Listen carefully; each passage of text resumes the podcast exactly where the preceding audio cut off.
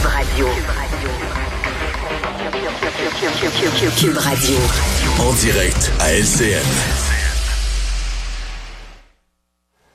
Mario Dumont qui nous attend dans les studios de Cube Radio. Euh, Mario, la réouverture des restaurants, ça va venir lundi, un mois exactement après la fermeture annoncée euh, la veille du jour de l'an. Euh, mais il y a des règles assez strictes. C'est 50% deux bulles, en fait deux familles qui peuvent se retrouver à une même table ou encore quatre personnes maximum par table. Ben Pierre, c'est que le portrait, je crois pas que tout le monde se réjouit, puis il y a une opinion publique là, vraiment qui, je vais le dire comme je le pense, je pense que l'opinion publique est tellement tannée de la COVID, d'Omicron, de tout, qu'elle est plus tout à fait rationnelle. Tu sais, euh, la colère d'une pâtissière, tout le monde s'excite là. Mais je veux dire, le portrait que le gouvernement a aujourd'hui, il est terrible. Là. Je veux dire, a encore, ça, d'abord les hospitalisations, ça baisse pas très, très peu. Ça a monté hier, ça, rebaisse, ça a monté hier de 16, ça baisse de 21 aujourd'hui, ça baisse pas vraiment.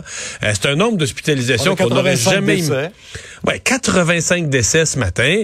Euh, donc, on a un portrait là, très... faut nommer les choses, un portrait très sombre devant soi.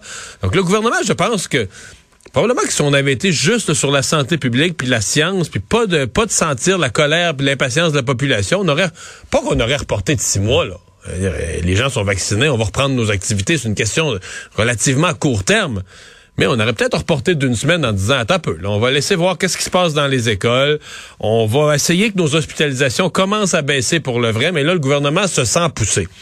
Pierre, on, on, souhaite tous que tout aille bien. Euh, j'espère que tout va bien aller. Quand même, les rassemblements au début, c'est peu de gens. Là, dans les, les, restaurants à quatre personnes, donc c'est des petits nombres. Ça devrait bien aller. Euh, des gens vaccinés seulement. Donc, toutes les conditions sont là.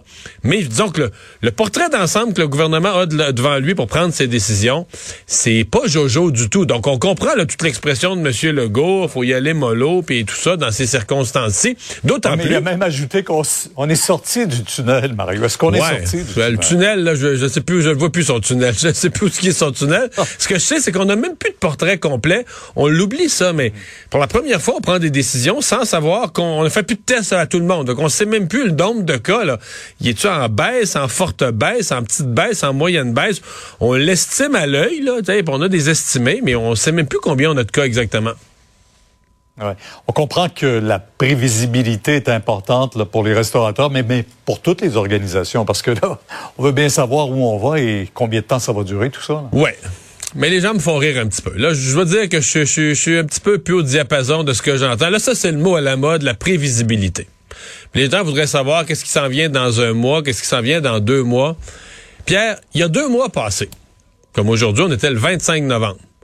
Omicron, là, on n'avait jamais entendu le nom. On n'avait jamais entendu le mot. Tout allait correct. Et M. Legault nous disait qu'on allait être 20 personnes à Noël. Tout était correct. Tout allait pour le mieux. Dans l'ensemble, on avait des cas tous les jours, mais c'était gérable. Donc, euh, c'est pour ça que euh, on veut tous ça, là. Puis de la prévisibilité, c'est sûr. Je peux dire le mot dans, dans, notre discussion, Pierre, je peux dire le mot 20 fois si les gens aiment ça l'entendre, la prévisibilité. Mais tu vraiment, à l'inverse, peut-être que l'imprévisible sera plus positif qu'on pense. Peut-être qu'Omicron va partir aussi vite qu'il est parti, puis qu'à la mi-mars, la situation sera beaucoup meilleure. Mais y a-tu vraiment quelqu'un? Aujourd'hui, j'ai aimé quand le, mot que M. Legault a employé a parlé d'humilité. Y a-tu vraiment quelqu'un aujourd'hui qui peut se lever et dire, moi, je vais vous le dire exactement là. Le 15 mars, on va être rendu à telle place. Le 1er avril, voyons donc. Donc oui, à essayer de donner aux acteurs économiques, aux restaurateurs une carte routière. Quand est-ce que ça s'en vient. Oui, il faut essayer le plus possible. Mais parler de prévisibilité des semaines, des mois d'avance, voyons, s'il y a une chose qu'on a appris avec ce virus-là, c'est que c'est toujours plein de surprises, là. Oui, on sait qu'en décembre, euh, personne ne pouvait imaginer où on ben. serait aujourd'hui avec euh, Omicron. Euh, maintenant, à Québec, il y a tout un défi pour le maire Marchand. Il avait commandé un sondage concernant le tramway. rendu compte qu'il n'y a pas beaucoup d'adhésion. Il, il veut s'en faire, en tout cas, le capitaine pour le vendre. Il y a un décrochage, il y a un décrochage de l'opinion publique. Euh, bon, parce que le projet, qu'est-ce que tu veux? Il- dans la campagne électorale, là, tout le monde le critiquait, incluant lui-même, mais lui, il est pour le projet dans son ensemble, avec certains changements, mais là, c'est tous les changements qu'il proposait dans l'opposition, il se rend bien compte qu'il pourra pas tous les intégrer. Mais j'ai quand même aimé, je, je trouve qu'il a fait ce qu'il fallait. Il, il est le maire de Québec. Euh, c'est un projet qui doit se réaliser. Sincèrement, c'est un projet qui doit se réaliser pour Québec. L'argent est là, l'argent du fédéral est là, l'argent est réservé sur la table. Les gens de Québec, à la fin, euh, ils voudraient pas perdre ça. Moi, je suis convaincu que à la fin, on veut que quelque chose se réalise. Donc, le maire prend le projet à bras le corps et maintenant, ben là, c'est à lui à l'expli- à l'améliorer, baisser les coûts, ce qu'il a promis, et l'expliquer pour le conduire à sa, à sa réalisation. Mario, demain, 10h sur LCN, on vous écoute. Au revoir. Au revoir. Bye. Alors Vincent, mais dans ce qu'on surveille pour les prochaines heures, euh, puis là je devrais quasiment dire les prochaines heures, mais en pleine nuit, c'est un match de tennis euh, important là, pour Oui. au- euh, Félix Auger-Aliassime. faut dire que, euh, écoute, les Canadiens ont bien fait. Le Chapeau-Valov euh, s'est incliné devant Raphaël Nadal hier. d'ailleurs, Je suis allé contre les arbitres Ouais, pas mal. les a là. accusés d'être corrompus. Me semble que c'est pas bon là, pour sa carrière à terme. Là. c'est sûr que ce genre de Corrompu.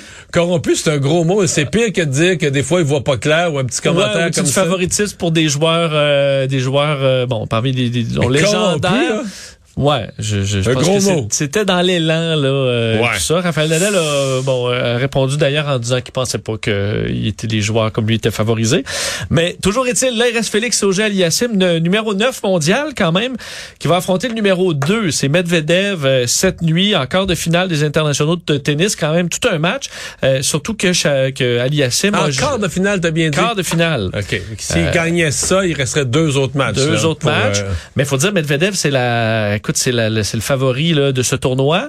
Euh, et il l'a déjà battu deux fois ou trois fois euh. La dernière fois, ça lui avait permis de, re- de remporter son premier grand chelem à Medvedev en 2021. C'était aux internationaux des États-Unis. Euh, donc, il, il se fait battre d'habitude, mais il dit je, à Aliassim qu'à chaque fois, il essaie d'ajuster son jeu, de voir où en est son jeu par rapport à lui. Et qu'écoute, il